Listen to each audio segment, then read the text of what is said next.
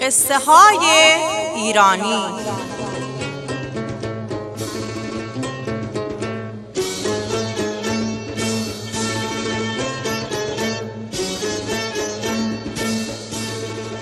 قصه های ایرانی پادکستی است که توسط کتابخانه مهر تولید می شود. این قصه از کتاب قصه های تازه از کتاب های کهن نوشته مهدی آذریزدی است.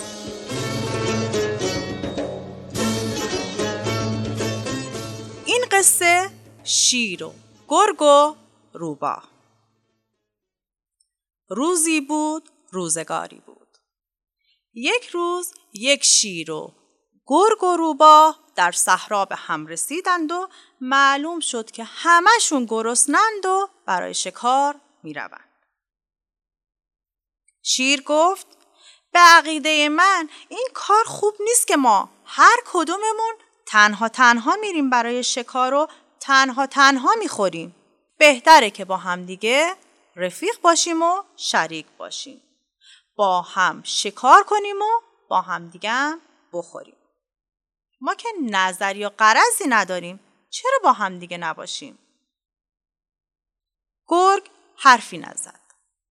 روباه که ضعیفتر بود فکری کرد گفت به حال شیر و گرگ که بهتر از من شکار می‌کنن پس به نفع منه.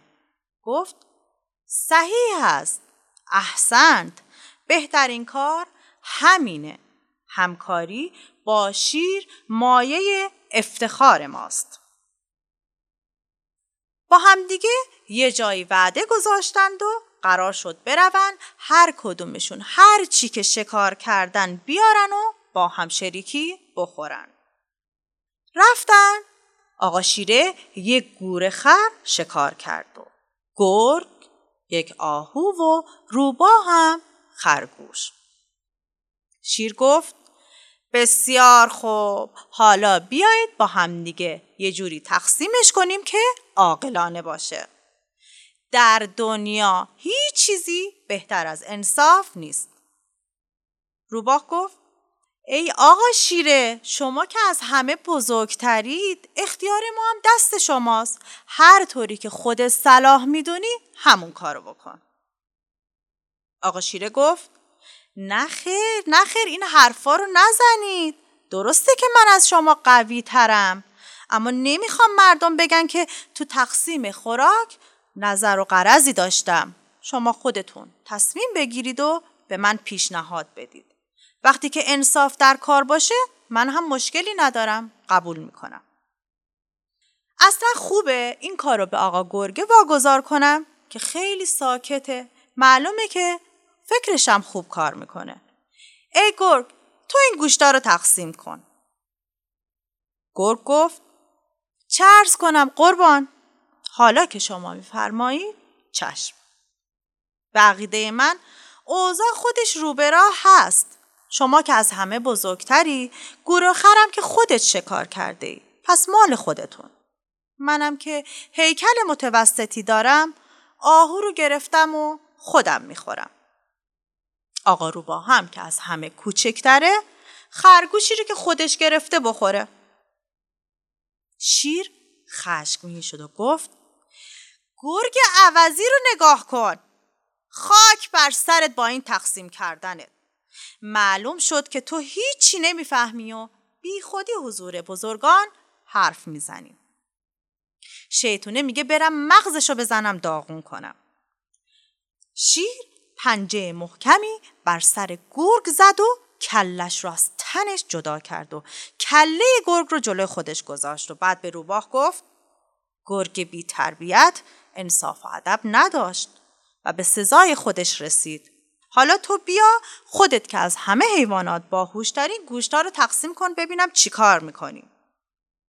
آقا روباهه یه فکری کرد با خودش و گفت من باید از خیر این شکار بگذرم و جان خودم رو نجات بدم.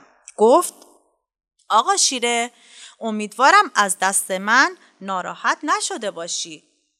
گرگ راه و رسم دوستی رو بلد نبود. خوب شد که به سزایش رسید. اما در تقسیم موضوع خیلی روشنه. گورخر که ناهار شماست آهو غذای شام شماست خرگوش را هم برای صبحانه میل بفرمایید شیر لبخند زد و گفت آفرین باری کلا به تو که خوب بلد بودی تقسیم کنی. این انصاف و ادب و از کی یاد گرفتی آقا روباهه؟ روباه گفت بنده که قابل نیستم. خوبی از خودتون آقا شیره. ولی این انصاف و ادب رو از کله گرگی که جلوی روی شماست یاد گرفتم قربان.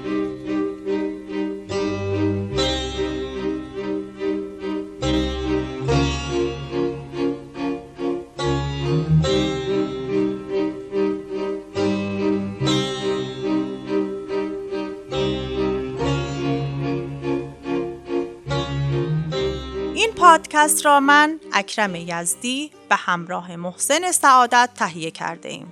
اگر به قصه ها، افسانه ها، فرهنگ عامه، مثل های ایرانی علاقه مندید، ما را از طریق میزبان های پادکست همچون اسپاتیفای، آنکور، گوگل پادکست، شنوتو و کانال ما در آپارات و حتی گوگل با جستجوی نام قصه های ایرانی یا کتابخانه مهر دنبال کنید.